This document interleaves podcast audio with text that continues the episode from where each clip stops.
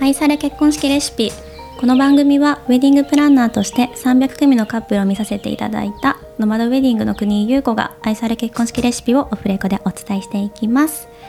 えーさて今日はですね引き出物の価値を改めて考えてみましょうっていうところのお話をしたいと思います、えー皆さん引き出物は何なのかご存知ですか？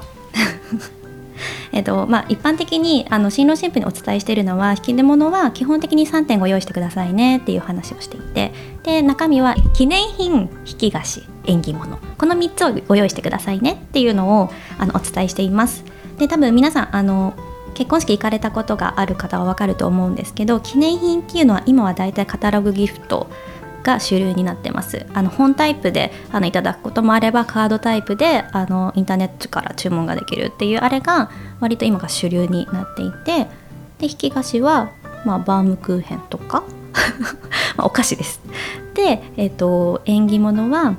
えっとあの梅干しだったりうどんとか鰹節とかそういったものですね。これを3点引き出物としてご用意しましょうっていう風な形でご案内しています。でこれはなんかまあ昔からのその文化でっていう形なのでもし興味がある方あればいらっしゃればこれはもう自分で調べてみてください。でその価値を改めて考えようっていうのはうんとえっ、とですねなんか割とリアルな声を聞くとなんかうんと本当リアルな声ですよ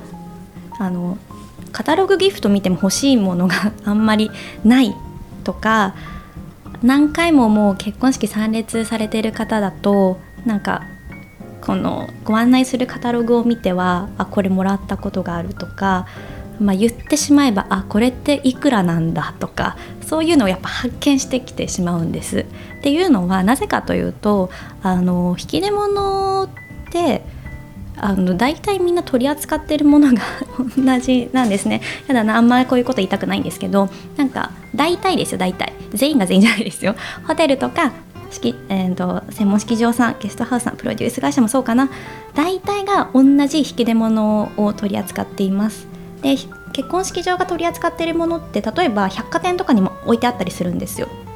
なんで全部一緒なんです。でそこから選びましょうっていう風になってくるのでじゃあそのなんかみんなと同じものをあげたくないとかなんだっていう風になってくると,、えっとじゃあ式場さんとかから案内されないもの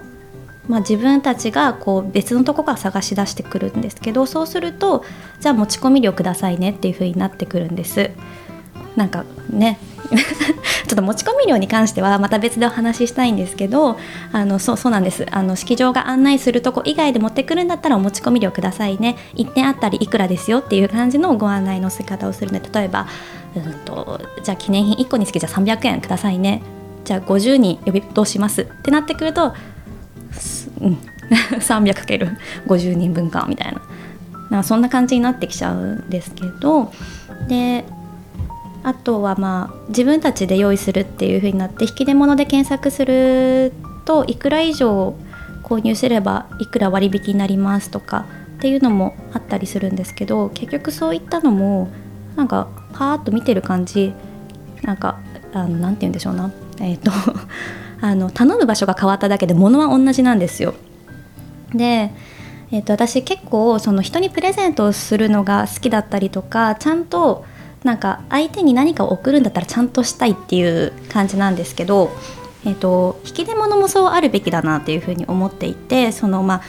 えー、と縁起物とかなんだかんだっていうの3点用意しましょうねっていうのがじゃあ一般結婚式の中の一般常識だとするんですけどじゃあもらった側はその常識を知ってますかっていうふうに私はちょっと思っちゃうんです。で多分この常識を知ってる方って結婚式をして初めてプランナーにご案内をされてあそういう常識なんだっていうのを知ると思うんですけど参列されてる何十人っていう方その常識を持ってるかっていうと持ってない方のがほとんどだと思うのでそれって本当に常識なの？っていうのが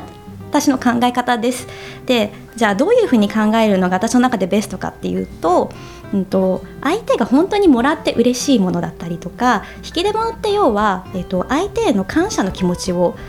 まあ相手への感謝の気持ちの表し方じゃないですけど、まあ、そういう感じだと思うんですよ。なんか今までありがとうこれからもよろしくねっていうあのプレゼントのような形で今日は来てくれてありがとうっていうような、まあ、意味合いを持つものだと思うんですよ。でどうせ引き出物をお渡しするんであれば開けるのは多分まあお家に帰ってからその方が開けると思うんですけどその時に多分例えば手紙の一つだったりとかなんか全然見たことない今までもらったことないものでその人が本当になんかこう喜ぶものとかをあげたらそれを想像すると多分ものすごく喜びますしあすごいなんか私のこと考えてくれたんだな結婚式本当行ってよかったなすぐ会いたいなっていう風になると思うんですよ。だから引き出物って、まあ、そういうなんか結婚式の文化とかなんかそういうの中で一般常識があるんですけどなんか本質を見てみるとなんか相手が喜ぶもの相手に贈りたいものっていう風に考えた方が素敵じゃないですかっていうのがちょっとなんか価値を改めて考えるっていう私の中のその考えなんですけどそうなんですよね。であのまあ、りあのこのえー、とちょっと前にあのあいいなって思ったお客様が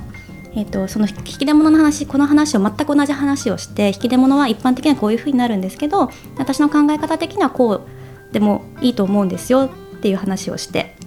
ね、そしたら「分かります」ってご神父様が言ってくださってでご神父様の友人でなんかその引き出物をあのその式場さんからご案内していただいたんですけどやっぱりこうあげたいものがないというかなんかうんっていう風になっちゃったらしくってなのでそのご神父さんはご神父さん友人の話なんですけどその方はあの結婚式の前、うんと、結婚式よりも前の時に会った時に直接あの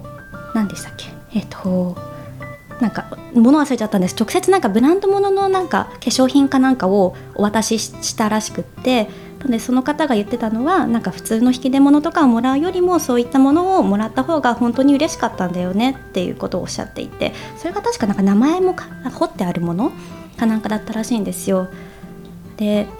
なんかそうあるべきだよなっていうのをちょっと思ってなんか一般常識っていう風になるとやっぱ結婚式ってやっぱそういうのが大事っていう風に言うんですけどそれは人それぞれによると思うのでなんかあんまりその結婚式の中の常識っていうものにとらわれずに本当に相手のことを思ってあの贈り物引き出物っていうのはお渡しした方が素敵だと思いますっていうのをちょっとここでお話ししたいと思います。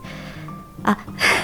でさっきなんかちょっと持ち込み料かかっちゃうっていう話をしたんであれなんですけどなんであの別にその式当日に別に用意してなくってもなんか今ってそのカードなり司会者さんにお願いして後日あのなんだ後日自宅に発送しますとかっていうやり方もできるのでそれであれば別に式場を通さずにご自身でちょっと大変なんですけどご自身で手配をして本当にお送りしたいものっていうのを用意するのはありだと思います。はい以上です。是非次回もどうぞお楽しみにお待ちください。